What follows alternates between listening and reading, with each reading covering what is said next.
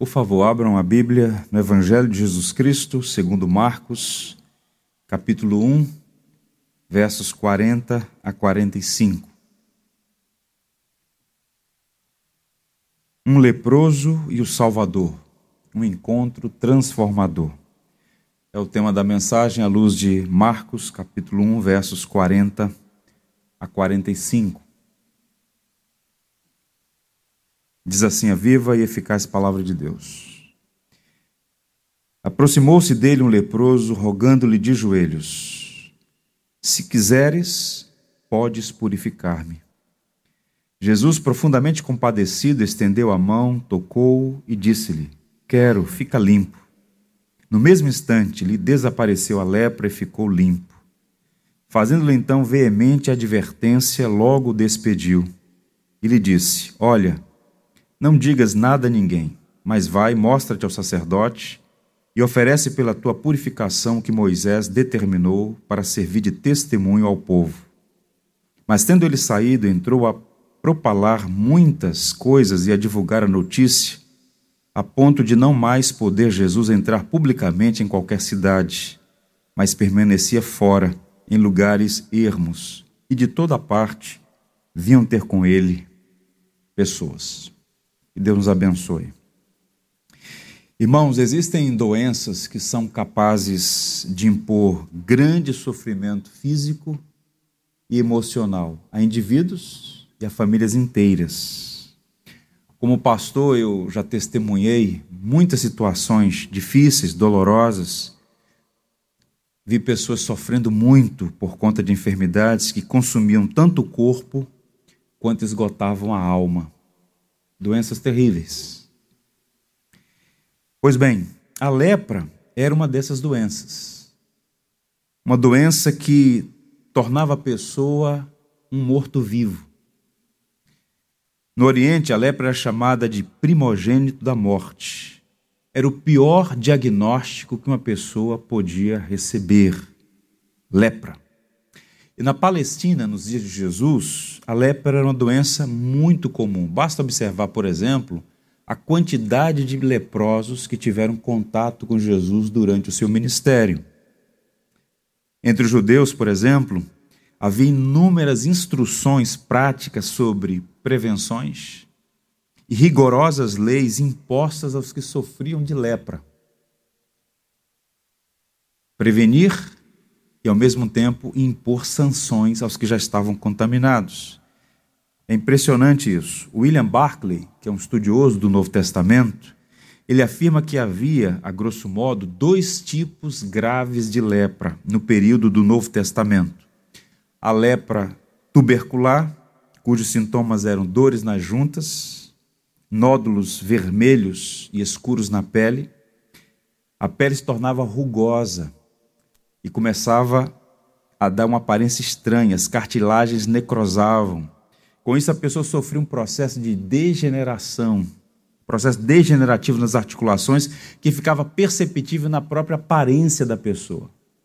Não era agradável ver uma pessoa leprosa em estado avançado. Havia também a lepra anestésica, que afetava as partes nervosas do organismo do indivíduo, comprometendo a sensibilidade, o diagnóstico era feito mais à frente, quando o indivíduo tomava consciência, porque por afetar as partes nervosas, o indivíduo perdia a sensibilidade. Então sofria lá uma queimadura, não sentia dor. Ia diagnosticar lepra. Coisa terrível. E com o avanço da doença, ela poderia perder membros do corpo. Começava pelos dedos dos pés e das mãos. Além desses dois tipos mais graves, existiam muitos outros. O termo hebraico para lepra, de sarat, é tão amplo que cobria todo e qualquer tipo de doença de pele. Os escribas, com muita perspicácia, identificaram 72 tipos de enfermidades na pele que podiam ser identificadas como lepra. Vejam, a própria palavra lepra vem de lepros, de um verbo que significa descascar. O leproso é alguém que está com a pele descascando. Era uma coisa terrível. Hoje em dia, o que é que nós sabemos? com o avanço da medicina e com os estudos na área de dermatologia, sabe-se que a causa da lepra é uma bactéria. Atualmente, essa doença recebe o nome de hanseníase. Eu li um artigo na Sociedade Brasileira de Dermatologia que diz o seguinte: a hanseníase, antigamente conhecida como lepra, é uma doença infecciosa causada por bactéria chamada Mycobacterium leprae, ou bacilo de Hansen, tendo sido identificada no ano de 1873 pelo cientista Armur Hansen. É uma das doenças mais antigas com registro de casos há mais de 4 mil anos. Na China, Egito e Índia. A doença hoje tem cura, mas se não tratada, pode deixar sequelas terríveis. Muitas pessoas sofrem dessa doença ainda hoje. O último estudo do Brasil, de 2016, apontou que há 28 mil pessoas com hanseníase no Brasil. É um número expressivo. E a partir da descoberta desse cientista norueguês, que identificou a, a bactéria como a causa da lepra, hoje os tratamentos são bem eficazes. Não é? No entanto, repito, no passado, no contexto da passagem bíblica que acabamos de ler, a lepra era um terror. O medo de ser contaminado e mais, as superstições relacionadas à doença eram um agravante. No Antigo Testamento, por exemplo, há dois capítulos dedicados inteiramente ao caso da lepra, em Levíticos, que é um livro muito peculiar. E para vocês terem um quadro geral de como era tenebroso o diagnóstico da lepra, lerei Levítico 13, versos 45 a 46. Vejam. As vestes do leproso, em quem está a praga, serão rasgadas, os seus cabelos serão desgrenhados, cobrirá o bigode e clamará: Imundo, imundo! Será imundo durante os dias em que a praga estiver nele. É imundo, habitará só. A sua habitação, habitação será fora do arraial. Quadro terrível, não? não é apenas uma descrição de uma doença, é uma sentença, cujo propósito era proteger a comunidade de uma enfermidade para a qual não havia cura e causava muito medo. Portanto, o leproso, ele sofria, além da enfermidade física, que era danosa em si, mas também do estigma de estar debaixo de juízo e maldição. Portanto, nós estamos tratando de um problema, no caso aqui a lepra, que roubava do indivíduo tudo, absolutamente tudo. Eu queria que os irmãos entendessem isso. Não era apenas uma questão de saúde, não era apenas a saúde que o indivíduo perdia. A lepra roubava o nome, a ocupação, os hábitos, a família, o convívio social, a comunidade de adoração. O leproso sofria um apartheid sanitário que o impedia de tudo, inclusive dos cultos. Era algo terrível. Flávio Zugef diz que aquele que estava com lepra não podia ser distinguido de um cadáver, era literalmente um morto-vivo, era uma párea, um excluído, um proscrito. Havia um banimento social. Era algo realmente terrível. E o agravante, desde que Miriam, irmã de Moisés, num ato de rebeldia, foi punida por Deus com lepra, criou-se no ideário popular na história do povo de Israel que a lepra tinha como causa primária o juízo.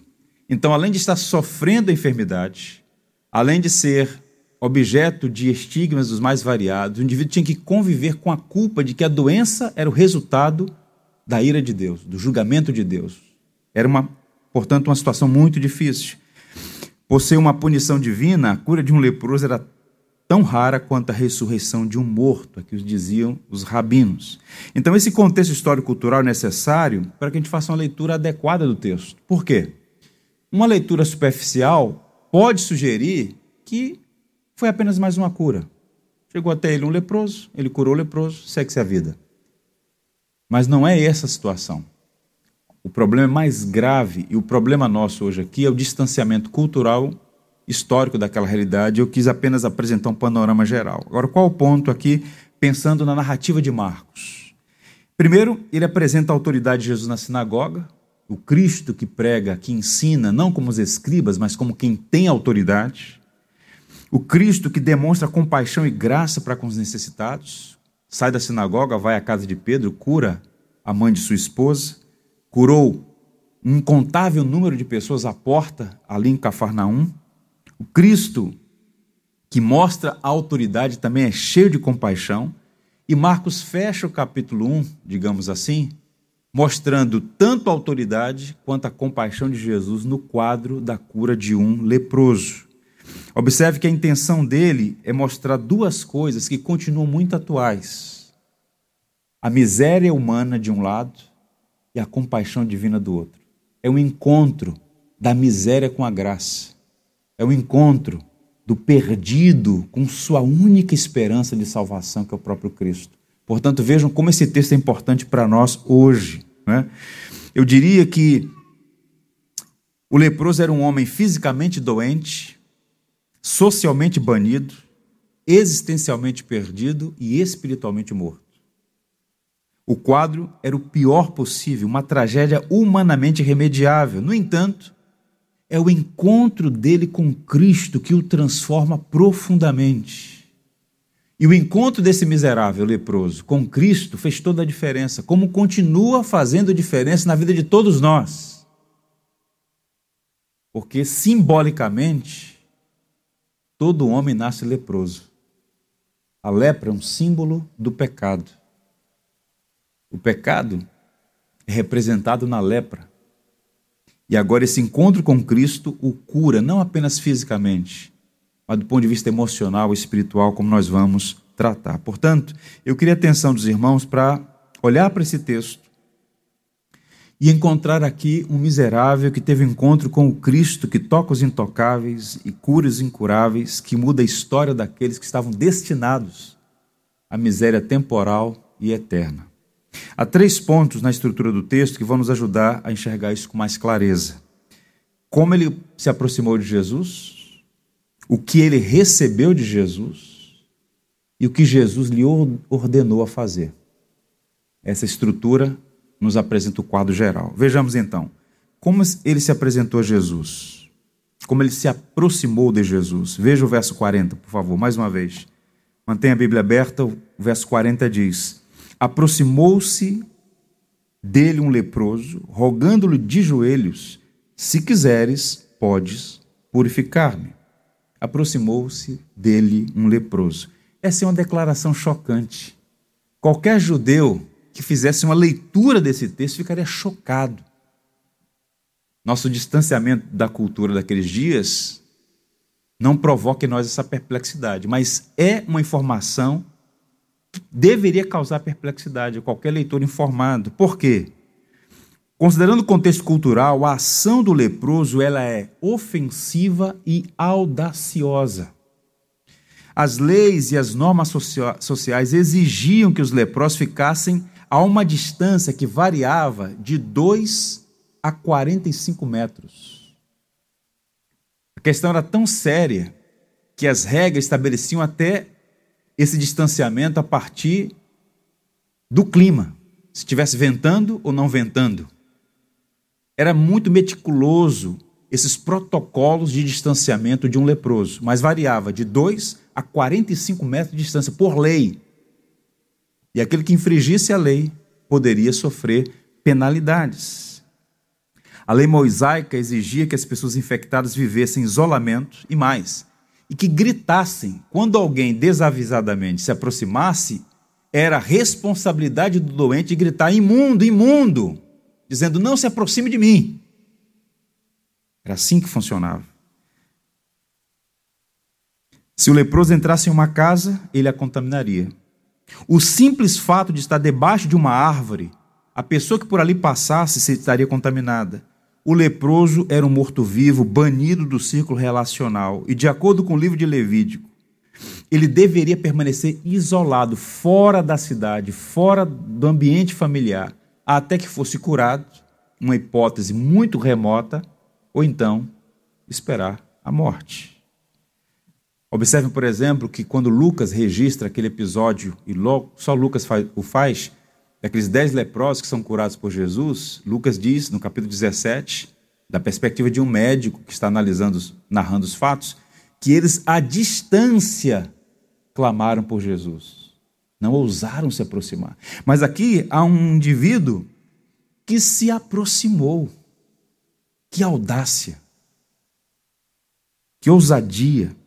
Se você observar o verso 45, é dito que havia muitas pessoas em volta de Jesus. Portanto, ele forçou passagem. Certamente havia muitas pessoas em volta de Jesus, cada centímetro disputado pela multidão, cada pessoa com seu drama pessoal e suas muitas necessidades. Solidariedade zero. Cada um querendo o seu lugar, a sua vez, apresentar o seu problema todos em, em volta de Cristo.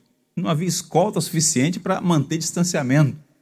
Mas esse homem, então, rompe tudo e todos e se aproxima. E se aproxima tão perto, a ponto do Senhor estender a mão e tocá-lo. Ele chegou face a face com Cristo, leproso.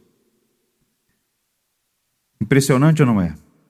Agora, fico imaginando a cena. E eu estou estudando o texto bíblico, e às vezes eu fico, às vezes é um misto de choro e lágrimas, é, de risos, né? Fiquei imaginando a cena, ele se aproximando, leproso. Houve aquele clarão logo, né? No entorno de Jesus. Por quê? Pior que Covid. Hoje de manhã cheguei para um ensaio, teve uma pessoa que eu não vou falar, deu um espirro, já você se afasta logo. Está todo mundo em torno de Jesus, esperando a sua vez para o milagre, chega um leproso, esfarrapado. Clarão, todo mundo vazou, só ficou Jesus. Essa é a cena. Vocês estão rindo, mas essa é a cena. Não podia tocar, não podia se aproximar. Esse indivíduo não tem direito de se aproximar, nem mesmo falar. Agora observe o que faz diferença aqui, irmãos. Jesus não censurou por sua ousadia. De imediato há muitas lições aqui. Ouçam: o medo afasta, a necessidade aproxima, a compaixão acolhe. Vou repetir: o medo afasta, a necessidade aproxima, a compaixão acolhe. Essa aproximação vem acompanhada de três atitudes exemplares. Vejamos. Primeiro, ele demonstrou fé. Fé aqui no sentido de confiança. Observe ainda no verso 40, rogando-lhe é o verbo. Em outras versões, pedindo-lhe, suplicando-lhe.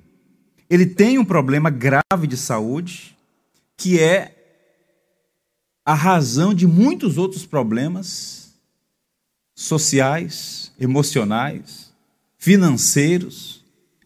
Era a lepra para ele o seu principal problema, gerador de tantos outros. Agora observe, não havia nenhum recurso humano que pudesse resolver o problema.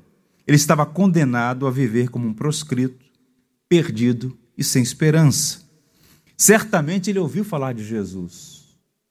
Ele está na Galileia e a fama de Jesus correu com muita celeridade por conta do que aconteceu naquele dia de 24 horas intensos que Marcos narrou nos capítulos nos versos anteriores.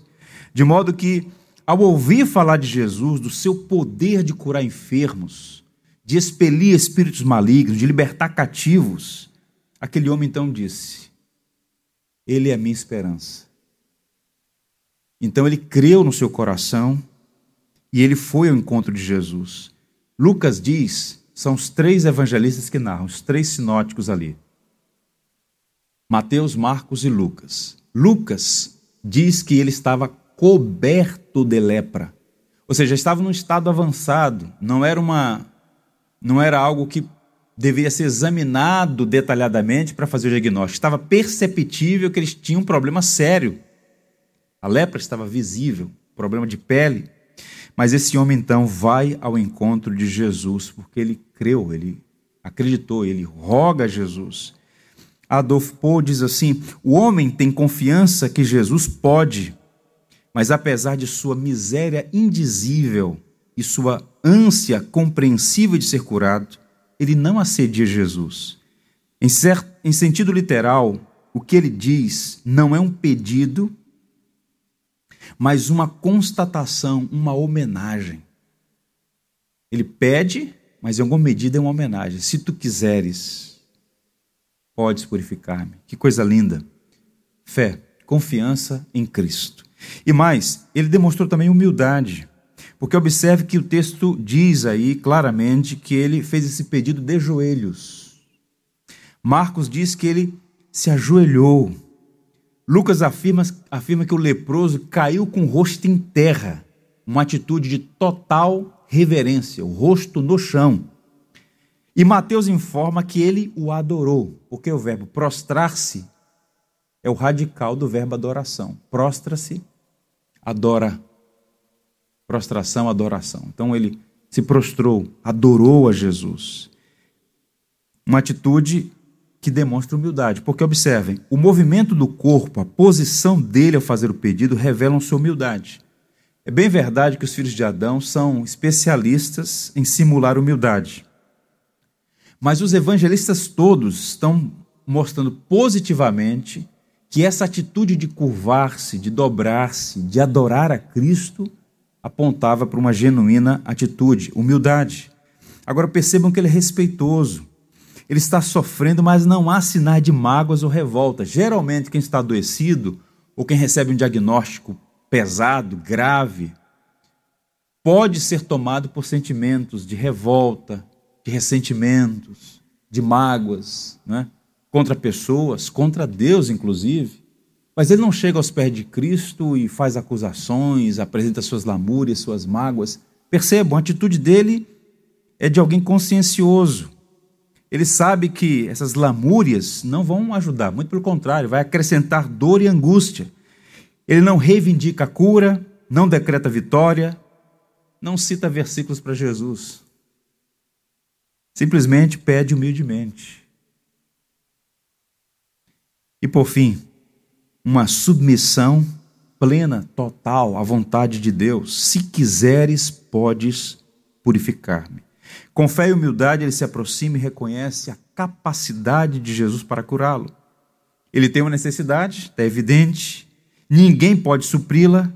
Ele então abre o coração e diz: Senhor, se tu quiseres, tu podes purificar-me. Ele se submete à vontade de Deus. Se quiseres, eu diria, é a autêntica linguagem da oração verdadeira e piedosa. Jesus orou assim.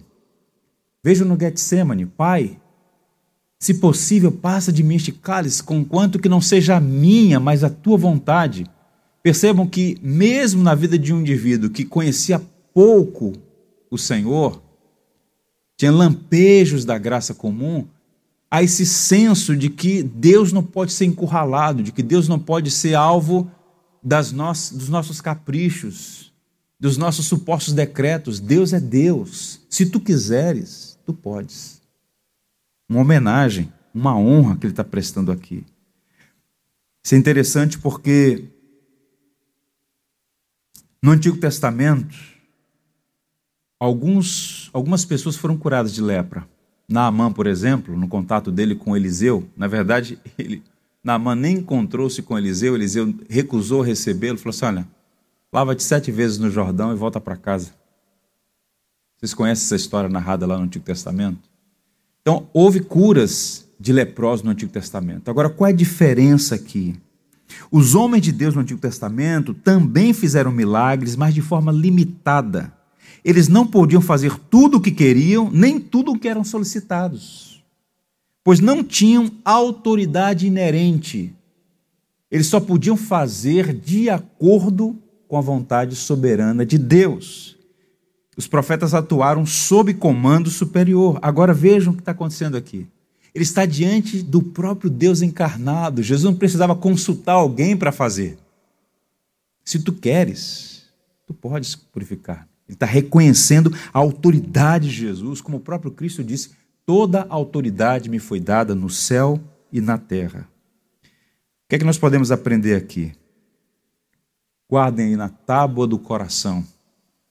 Ouse se aproximar de Jesus e apresentar a causa dos teus sofrimentos. Temos que ter ousadia. Às vezes nós falamos com muitas pessoas sobre o que nós estamos passando, alguns mais reservados, com poucas pessoas, alguns não falam com ninguém, mas a recomendação sensata, prudente é sempre essa: ouse abrir seu coração e apresentar a Jesus o seu problema. Isso é correto, é sábio. Segundo, tenha fé e seja humilde na sua oração. Deus resiste aos soberbos, mas aos humildes concede graça.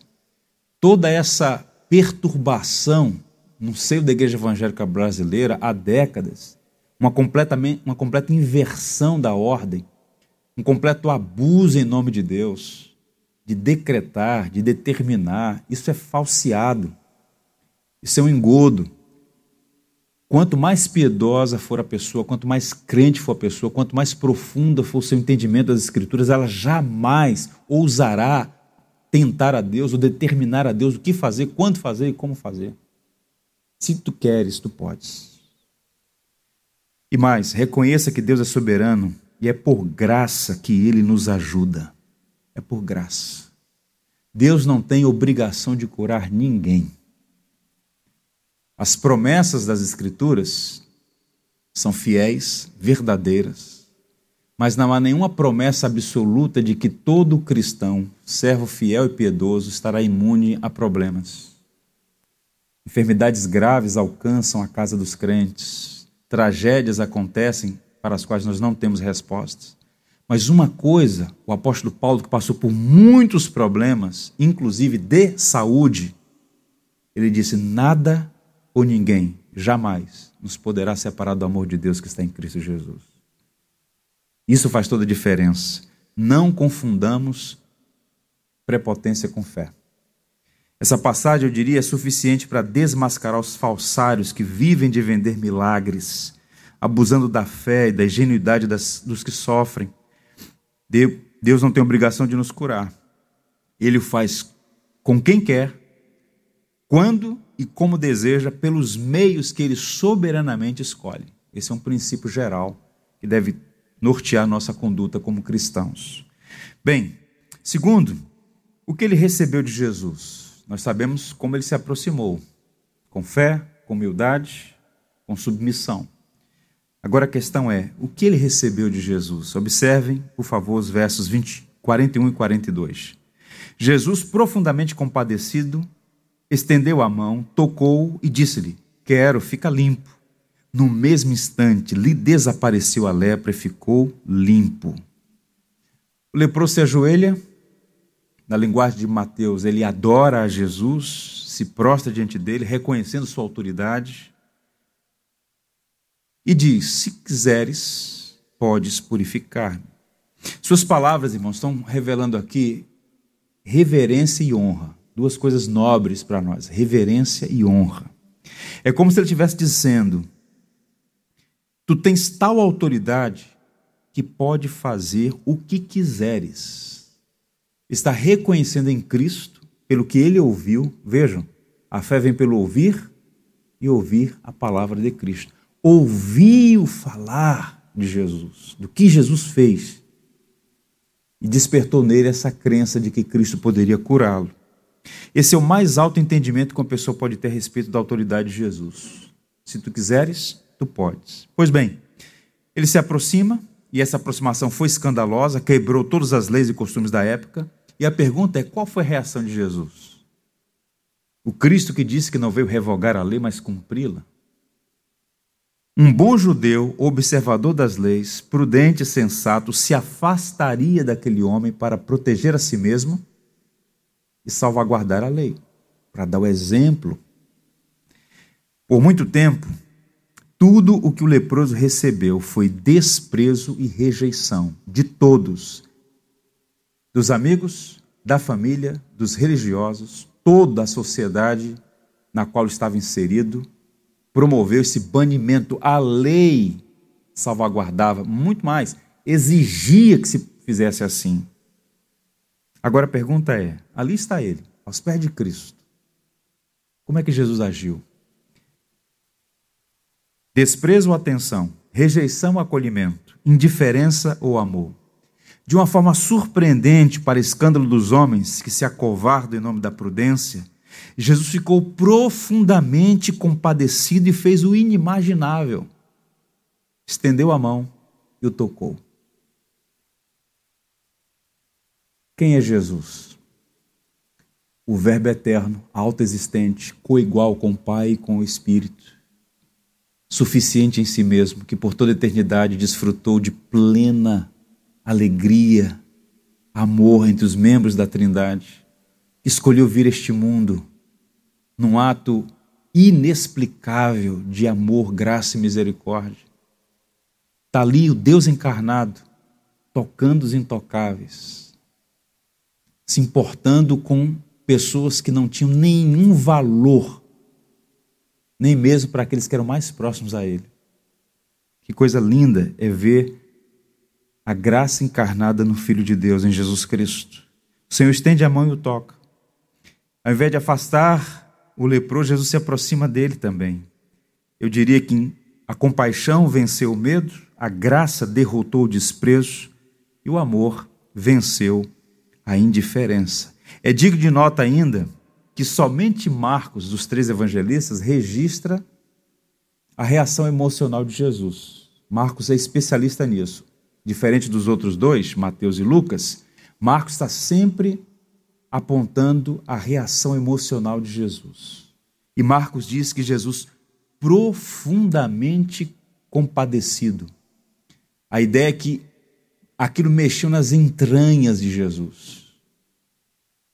Não é como alguém que ouve falar da morte de alguém e continua comendo a sua pizza. Aquilo mexeu com Jesus, ou ver o estado de miséria daquele homem. Porque, a grosso modo, toda enfermidade é o resultado da entrada do pecado na história da humanidade.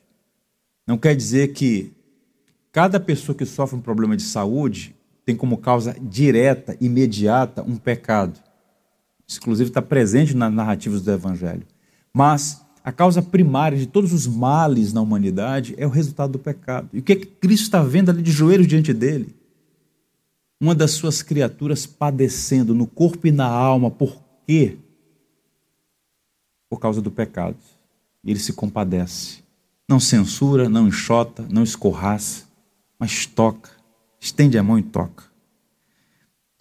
A versão NVI, nova versão internacional, leu o verso 41 assim: cheio de compaixão. Jesus estendeu a mão, tocou nele e disse: Quero, seja purificado. Marcos está destacando aqui que a compaixão de Jesus Cristo o moveu a agir em favor daquele homem. Havia um problema físico, sim, mas também uma enfermidade de natureza emocional e espiritual. Tente imaginar o que é, é viver banido. Nós não sabemos os pormenores da história desse homem, quantos anos ele tinha,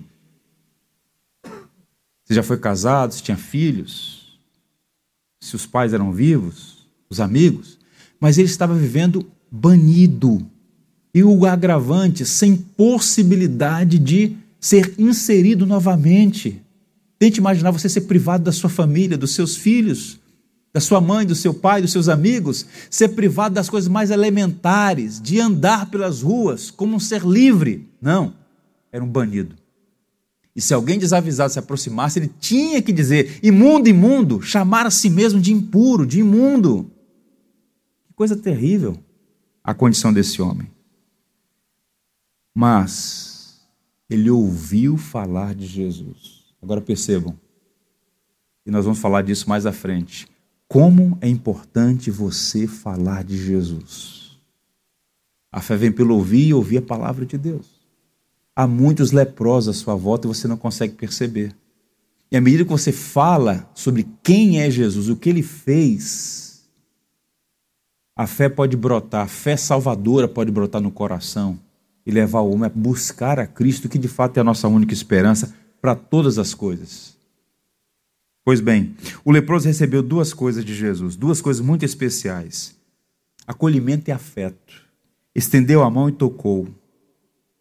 Aquele indivíduo acostumado a ser rejeitado, escorraçado, tanto pelas pessoas comuns quanto pelos religiosos, as pessoas evitavam com medo da doença.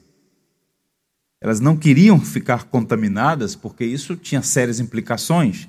E os escribas e fariseus temiam ficar cerimonialmente impuros. Era encerrar carreira ministerial ficar impuro. Longe de mim, não queremos. É ficar inabilitado para o serviço religioso, ter contato com um leproso. Agora, o ato de estender a mão e tocar o leproso é simbólico. Jesus está expressando o quê? Compaixão por meio do toque físico. Percebam, não, não é suficiente ouvir que é amado. Um toque tem o poder de restaurar o coração de uma pessoa. Há muitos anos atrás, eu já contei essa história aqui, salvo engano, Estava vindo de Botafogo para o Jardim Botânico. Encontrei aqui no Maitá um rapaz, um, um artista talentosíssimo. Ele fez um quadro para mim, da enseada de Botafogo. Jorge, o nome dele. E eu tinha perdido contato com ele. E eu encontrei e começamos a conversar, aqui no Maitá, no meio da rua. Rapaz, há quanto tempo que eu não te vejo? Como é que está você e seus filhos e tal? Olha, o quadro ficou muito bom. Todo mundo que vai lá em casa fica admirado. Quando é que você vai lá para gente tomar um café e tal? Começamos a conversar. E quando eu olhei para o relógio, já tinha passado mais de 40 minutos. Eu falei, olha, tenho um compromisso, eu tenho que seguir. E naturalmente eu dei um abraço nele. Ele engasgou assim, desceu uma lágrima nos olhos, e ele me disse uma coisa que eu nunca me esqueci. Eu não lembro qual foi a última vez que eu recebi um abraço. Há pessoas morrendo, às vezes, dentro da nossa própria casa. E para aquele homem, o estender da mão de Jesus, o toque de Jesus, foi muito precioso. Cristo poderia simplesmente dizer: Eu quero, fica limpo. Mas Cristo sabia que ele precisava mais do que cura física, ele precisava sentir-se amado, sentir-se gente. Toca. Que coisa linda. Isso é o Evangelho. Eu li um texto do Dr. William Lane e ele fez duas observações muito pertinentes. Eu vou ler para vocês. Do ponto de vista do leproso, foi um ato de compaixão inédito que deve tê-lo tocado profundamente e fortalecido sua convicção de que não havia pedido ajuda em vão. O toque. Inédito. Qual foi a última vez que aquele homem recebeu um toque? Um abraço. O doutor Lane prossegue. Do ponto de vista da relação de Jesus com o culto e o sistema ritual, indica que ele não hesitou em violar os regulamentos quando a situação o exigia. A lei cerimonial dá lugar à lei do amor quando as duas entram em colisão. Há uma lei: não se aproxime, não aceite aproximação, não toque no imundo, não permita que você seja tocado. E agora está alguém ali, um imundo diante dele. Cristo é um observador da lei. E aí? Ele deveria cumprir a lei ou violar a lei? Quando a lei colide com a lei do amor, Cristo não hesita em manter a lei do amor. Toca. Isso é fantástico. Então, por vezes, em nome de leis, nós violamos a lei maior, que é a lei do amor, a lei da misericórdia, a lei da graça. Qual é a aplicação? A lei vê impuros que devem ser evitados, a graça vê carentes que devem ser acolhidos. Isso é o Evangelho. Há muitas pessoas carentes no mundo, mais do que podemos imaginar. Há mais doenças emocionais do que físicas. E pela primeira vez em muito tempo ele viu alguém estender a mão e tocá-lo. Talvez você hoje aqui esteja nessa condição. Emocionalmente destruído, vazio, carente.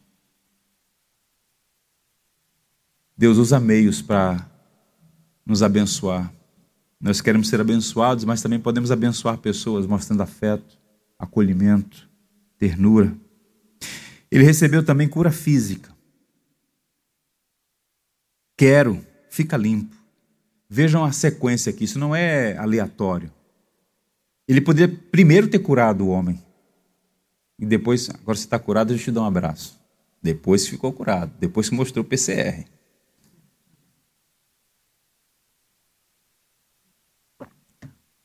Jesus primeiro percebeu que o problema maior dele não era a doença física. O problema principal do homem é o coração. Tem muita atleta doente. Vigor físico, saúde perfeita. Pega os testes todos e fala: caramba, que saúde! Mas emocionalmente destruídos, espiritualmente mortos. Então, Cristo, eu vou resolver primeiro o teu principal problema. Estende a mão e toca. Resolveu. Agora, eu quero. Fica limpo. Que coisa linda que Cristo está fazendo. O grande pedagogo, o grande mestre, Jesus, nosso exemplo supremo. Portanto, na contramão do que se podia imaginar, ao tocar o imundo, Jesus não foi contaminado. Foi o leproso que ficou limpo. Jesus o curou, devolvendo a ele saúde física e emocional. O toque e a palavra trouxeram cura. Alguém disse assim: aquele que é capaz de curar o leproso e restaurá-lo à comunhão com Deus e à comunidade, pode também limpar o pecador e trazê-lo ao relacionamento com Deus e com as pessoas. Então percebam, o que está acontecendo ali é um processo de restauração vertical e horizontal. Ele está sendo reconciliado com Deus, inserido novamente na comunidade humana, nas relações interpessoais. Resultado, verso 22. No mesmo instante, lhe desapareceu a lepra e ficou limpo. Foi impacto imediato, cura extraordinária. Havia uma crença entre os judeus que o Messias teria poder para curar leprosos e ressuscitar mortos. E não é por acaso que logo aqui no portal de entrada da narrativa do Evangelho de Marcos tem o caso da cura do leproso. Se você observar, por exemplo, em Mateus, isso acontece depois que Jesus faz o famoso sermão da montanha. Descendo do monte, um leproso se aproximou dele. Ou seja, num estágio lá na frente do ministério de Jesus. Marcos coloca logo no início para dizer o seguinte: o Cristo que eu quero apresentar a vocês, meus irmãos em Roma, é o Cristo que de fato é o Salvador do mundo. É o prometido, aquele que cura leprosos e ressuscita os mortos. Marcos está fazendo um arranjo didático com o objetivo teológico de apresentar Cristo sua identidade e missão. O pastor Exaltino Gomes, saudoso pastor batista, diz assim: no aramaico, língua materna de Jesus, e no grego, em que o texto foi escrito, são apenas duas palavras. Sem a demora da lei, sem os discursos comuns em certos círculos religiosos, sem o estardalhaço dos curandeiros de hoje, eis o homem limpo da enfermidade que desgraçava a sua vida. Quero fica limpo. Não teve mandiga, não teve sete passos para isso, fogueira daquilo. Nada disso. E o Brasil está assistindo hoje a um estelionato da fé. E tais pessoas, no momento oportuno, sofrerão o devido e merecido juízo. Deus não se deixa escarnecer. O que o homem plantar, ele colherá. Está aqui o Senhor Jesus operando. Caminhando, uma aplicação para nós, não podemos deixar de ver este aspecto. A aplicação é esta: a lepra é um símbolo do pecado. Só Jesus pode curar e restaurar leprosos. William Barclay, em um de seus comentários, ele associa a lepra a seis características do pecado. Eu vou apenas ler para mostrar para vocês que há um conteúdo por trás do símbolo da lepra. Ele diz: a lepra separa o leproso devia ser afastado da família, da sociedade e jogado numa caverna ou numa aldeia de leprosos, nos chamados leprosários, numa colônia de leprosários, de leprosos. O pecado separa você de Deus, o pecado é seu maior inimigo, o pecado estabelece um conflito em sua alma. O pecado afasta você de Deus e de si mesmo, do próximo. Segundo, o pecado insensibiliza. A lepra deixava, entre outras coisas, a área contaminada insensível, assim é o pecado. O pecado endurece a pessoa, cauteriza, calcifica a alma. O indivíduo perde a noção da gravidade do pecado, ele vai se envolvendo de uma tal maneira que, na linguagem de Isaías, ele passa a chamar o mal de bem e o bem de mal. No início parece que o pecado é uma coisa simples, mas na verdade é gravíssimo. O problema é que o pecado insensibiliza, cauteriza a consciência. Terceiro, a lepra deforma. A lepra deixava marcas nos indivíduos.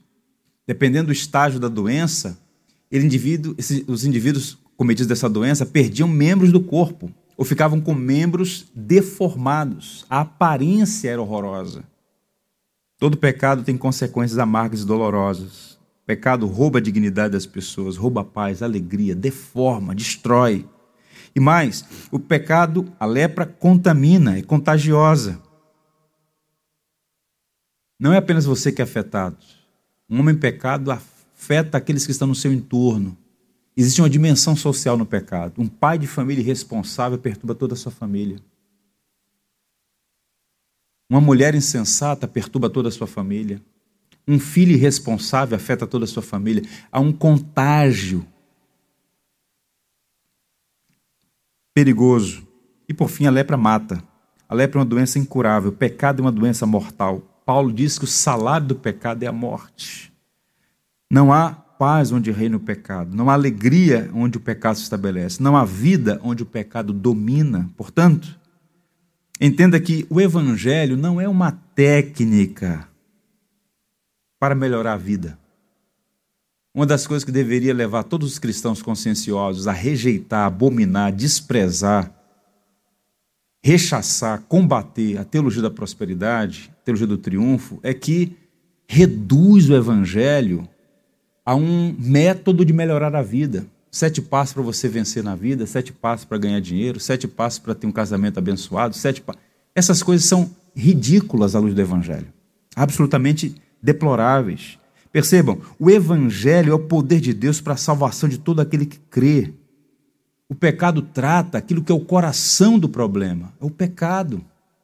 O Evangelho vai no coração do problema e apresenta Cristo como a solução. E vem verdade que quando o indivíduo tem esse encontro com Cristo, que o seu coração é transformado pelo Evangelho, isso vai afetar todas as dimensões da sua vida.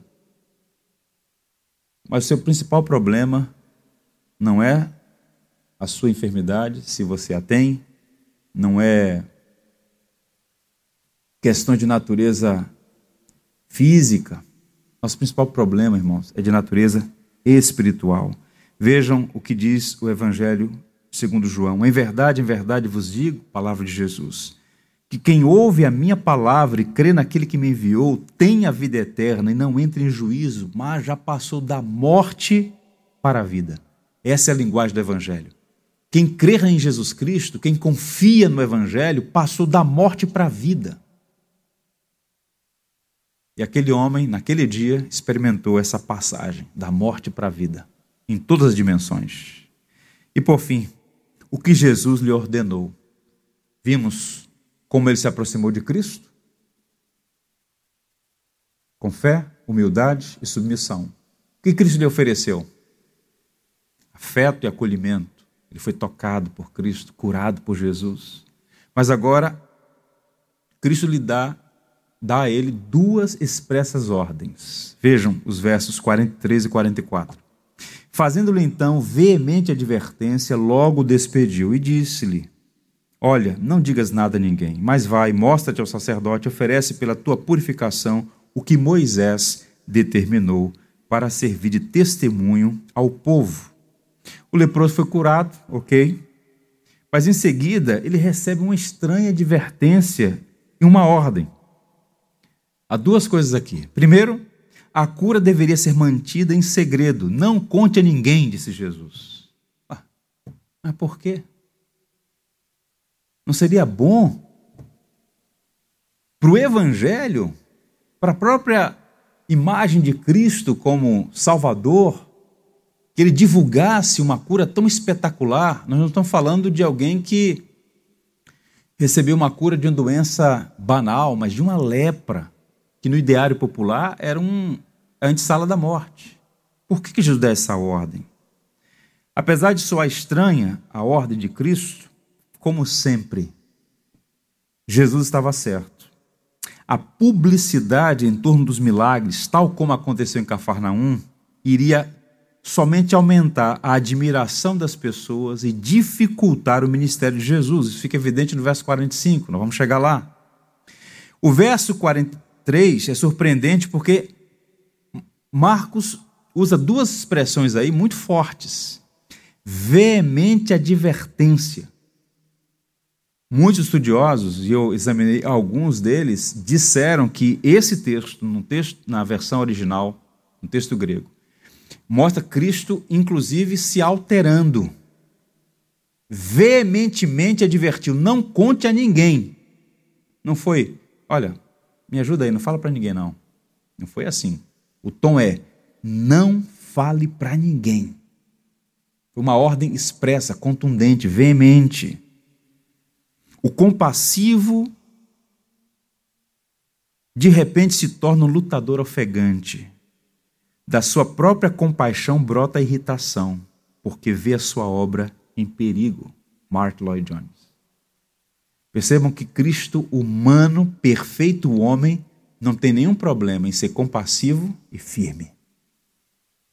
Olha para aquele homem, tem compaixão dele, o toca, o ama, mas é firme. Não diga nada a ninguém. Falou como um homem, com firmeza. Jesus então imediatamente o despediu. E logo despediu. Não apenas as multidões, mas os próprios discípulos, irmãos, não tinham entendido ainda a identidade e a missão de Cristo.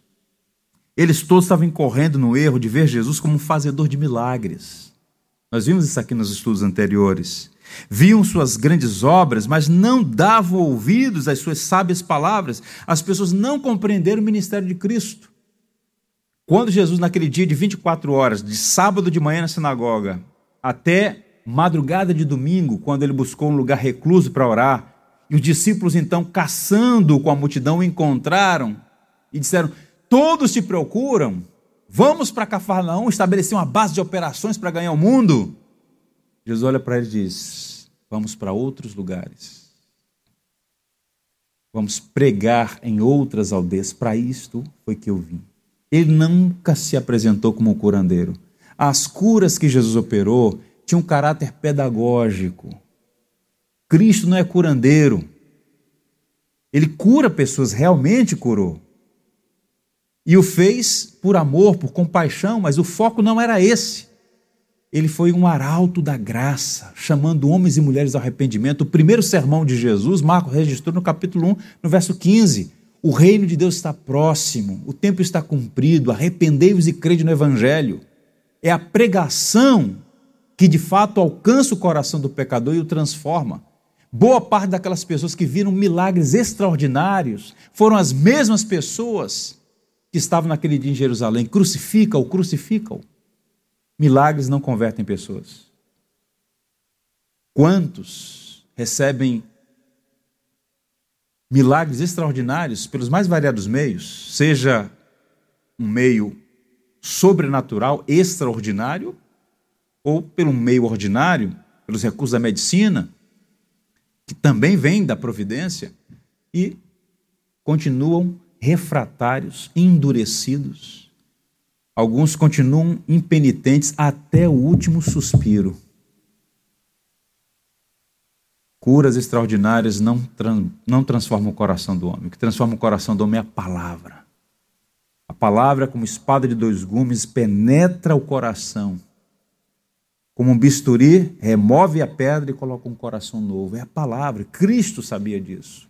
Então o foco era esse.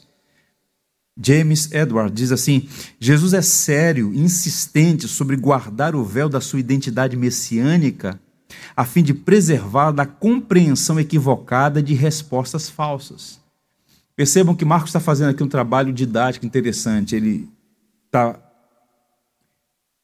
colocando nos lábios de Jesus né, apresentando Jesus como aquele que está salvaguardando a sua identidade, que naquele momento está confusa para os discípulos e para a multidão, até que no capítulo 8, depois de uma longa jornada de três anos, Cristo então pergunta aos seus discípulos: o que, que as multidões, o que, que as pessoas estão dizendo a meu respeito? Para elas, quem eu sou?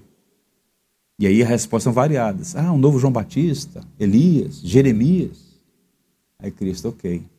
E para vocês?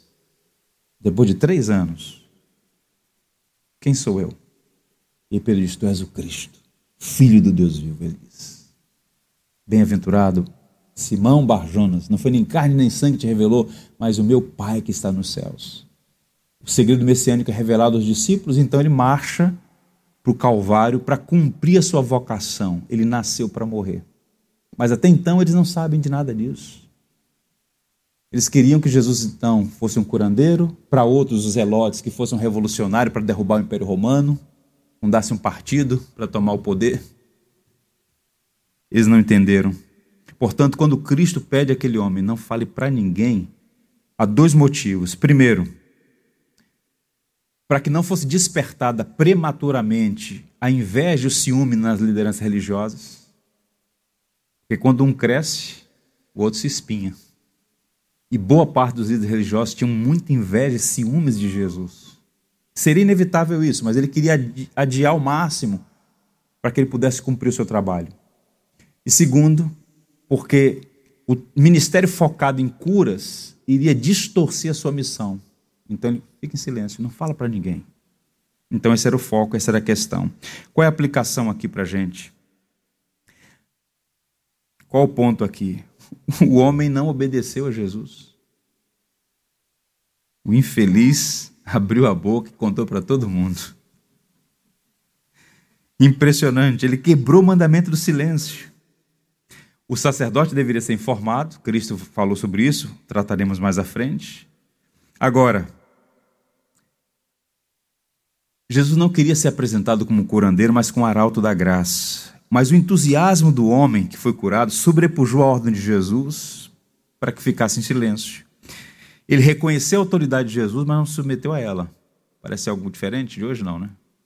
Reconheceu a autoridade de Jesus, mas não se submeteu a ela. E a atitude dele, percebam, atrasou o progresso do evangelho naquela região. A popularidade de Jesus aumentou, o que nem sempre é bom. Tem gente que gosta de popularidade, mas nem sempre ser popular é bom. Cristo sabia disso.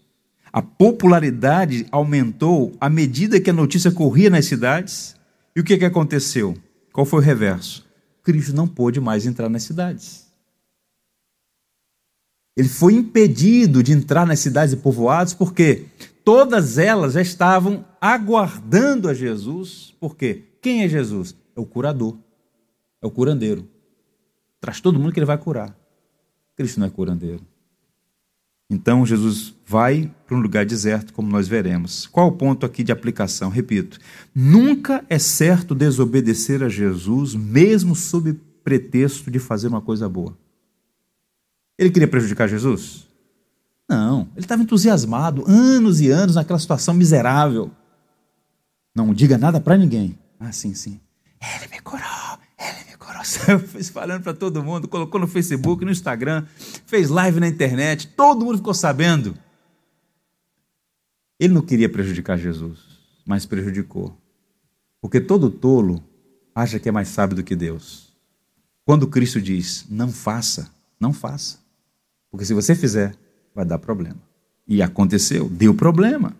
Agora, um, uma coisa bem sutil aqui. O homem deveria ficar calado, mas abriu a boca. Nós devemos falar ficamos calados. Já parou para pensar nisso? Ele recebeu uma ordem de, naquele momento, não falar. Nós recebemos a ordem de falar e nós ficamos quietos. Essa é a geração que conversa sobre tudo. Nós temos especialista em saúde, nós temos especialista em astrofísica, especialista em política, especialista em futebol, especialista em todas as áreas da vida. Falamos sobre tudo, mas nós cristãos raramente falamos do evangelho para as pessoas. Uma pergunta que só você pode responder: Qual foi a última vez que você abordou alguém? Falou para essa pessoa sobre Cristo, sobre como Cristo te salvou como o Evangelho transformou e tem transformado a sua vida. Você recebeu uma ordem para falar. Você não pode cerrar os seus lábios. Você tem contato com pessoas que nenhum outro cristão possivelmente terá. Então percebam, ele deve ficar em silêncio e abrir a boca. Nós devemos falar e ficamos emudecidos. Falamos de tudo, menos do Evangelho. Esse é um erro que deve ser corrigido. John Riley, com a perspicácia, com a sabedoria que lhe era característica, ele diz uma coisa interessante. Perceba, é inquestionável que a maioria dos crentes se inclina muito mais a fazer silêncio acerca de seu glorioso Senhor do que confessá-lo diante dos homens. Tais crentes precisam mais de espora do que de freio. Porém, é inegável que há um tempo para cada coisa, e conhecer o tempo certo deve ser um dos grandes alvos de um cristão. O que, é que ele está dizendo? Ao mesmo tempo que você precisa falar, você não pode, não pode confundir a missão de falar com a prática de ser chato. Falar certo, no tom certo, na hora certa, é coisa que a gente sabe. Usar o mandamento de pregar o evangelho para ser chato com as pessoas, você vai ser contraproducente.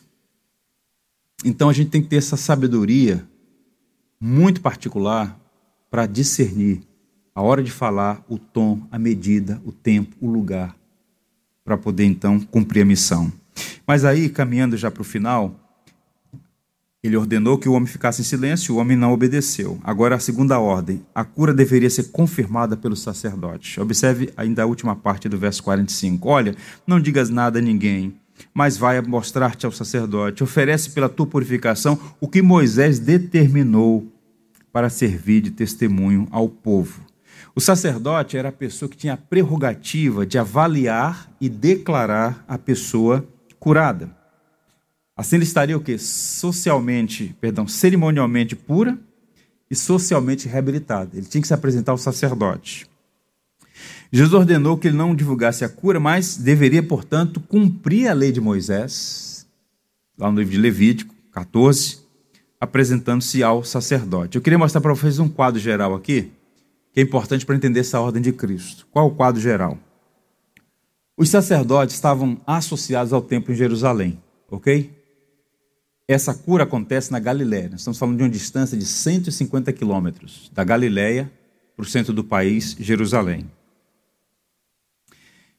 Os sacerdotes estavam espalhados em todo o território de Israel.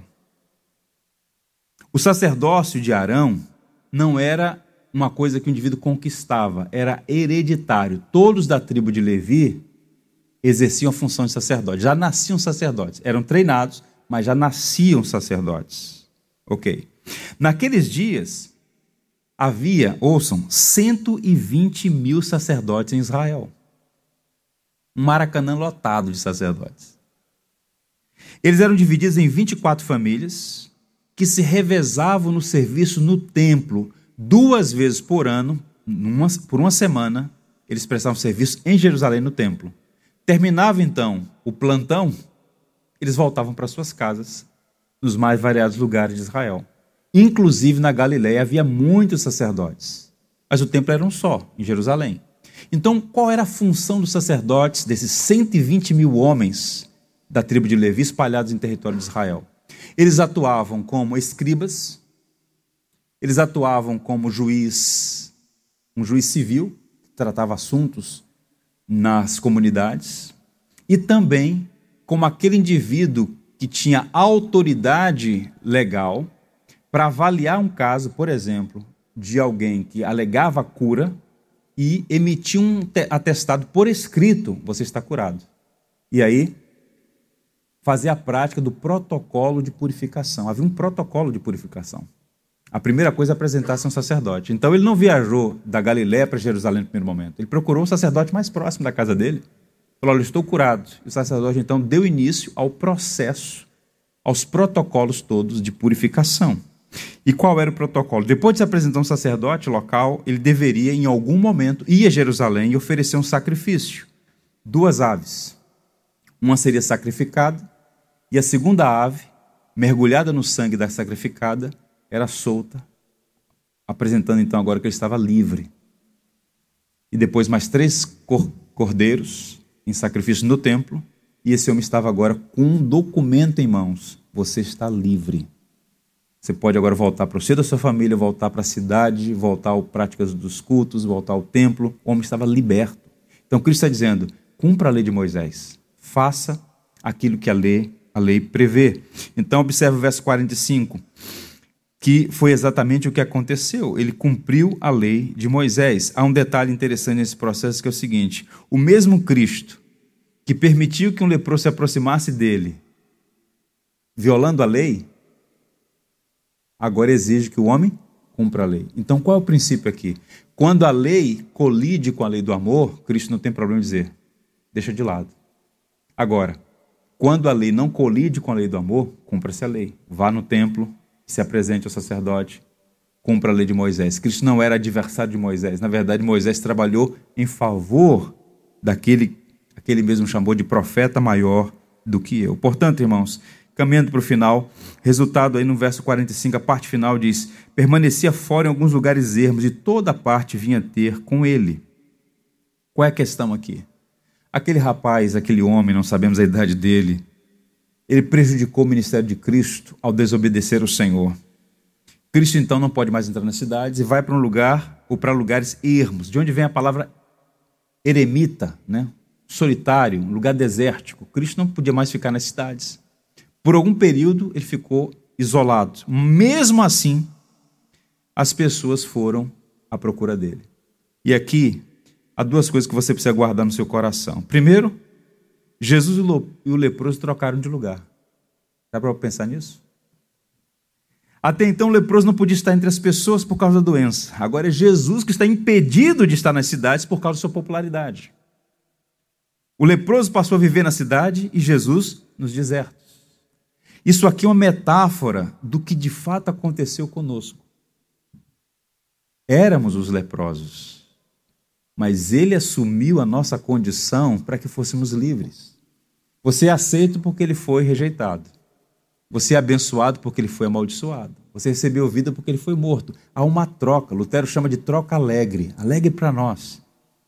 Então Cristo substituiu aquela condição. Isso é interessante. Mas mesmo no deserto, as pessoas procuraram Jesus. E essa é a segunda aplicação. Quem tem necessidade de Deus, procura quem tem a mensagem de Deus. Onde está Jesus? No deserto. Vamos procurar. Sem GPS. Mas foram atrás. E encontraram. Percebam, aos que guardam os mensageiros, perdão, aos que aguardam os mensageiros e os que vão em busca. A obra de Jesus não sofreu total interrupção, porque algumas pessoas foram até ele. Vocês lembram de um discurso que tinha antigamente? Eu peguei essa fase. Era muito comum dizer assim: procure uma igreja perto da sua casa. Tinha assim, né? Era uma prática comum, né? Assim, um indivíduo tinha uma experiência de conversão, morava em outro bairro, em outra cidade, em outro estado. O pastor dizia: Olha, chegando na sua casa, procure uma igreja perto da sua casa. Isso acabou. Não é mais procure uma igreja perto da sua casa. Agora é procure uma igreja perto da Bíblia. Porque você pode ter muitas igrejas perto da sua casa, mas muito longe da Bíblia. E aquelas pessoas tinham várias sinagogas no entorno delas, mas elas não foram atrás dos escribas e fariseus. Elas foram atrás da Bíblia, atrás da palavra viva, atrás de Cristo. Eu quero fazer uma recomendação para vocês assistirem um filme. Se já assistiram, assistam de novo. E assim eu encerro. O filme Ben-Hur foi escrito, o livro primeiro, né, 1888, salvo engano, por Lee Wallace. Uma história linda, eu já contei ela aqui para os irmãos. Mas pensando no filme, né, que foi produzido a partir do, do livro, explica, apresenta bem essa história, o contexto histórico-cultural da lepra naqueles dias. Né? Judá Ben-Ur é um rico comerciante uh, que entra em um, um, debate, uma disputa com um amigo muito próximo a ele, chamado Messala, e ele é punido e vai viver nas galeras de um navio romano como um escravo. Né? E a vida dele fica de cabeça para baixo. A mãe e a irmã são acometidas de lepra e Messala então envia a irmã e a mãe de Ben-Hur para um leprosário. Ele consegue voltar, uma situação bem complexa. E qual é o drama dele? A vingança dele contra o seu ex-amigo e a tristeza de ver a sua mãe e a sua irmã definhando por causa da lepra. E nessa história de conflitos, de vingança, de ódio, ele tem um encontro com Cristo. É um dos filmes mais lindos da história. É por acaso que ganhou a época, né? 12 estatuetas do Oscar. Um livro, um filme fantástico. Assistam esse filme, vocês vão se ambientar com essa temática. Mas que fique essa mensagem para o coração de nós todos. Éramos leprosos, muito mais do que imaginávamos, mas todos nós fomos intensamente amados por Cristo, que se entregou por nós para que recebêssemos vida plena e abundante. A cura que o Evangelho oferece é muito mais ampla, porque afeta o corpo e a alma. Amém? Que Deus nos abençoe. Tudo que tens feito, por tudo que vais fazer, por tuas promessas e tudo que és, eu quero te agradecer com todo o meu ser. Agradeço,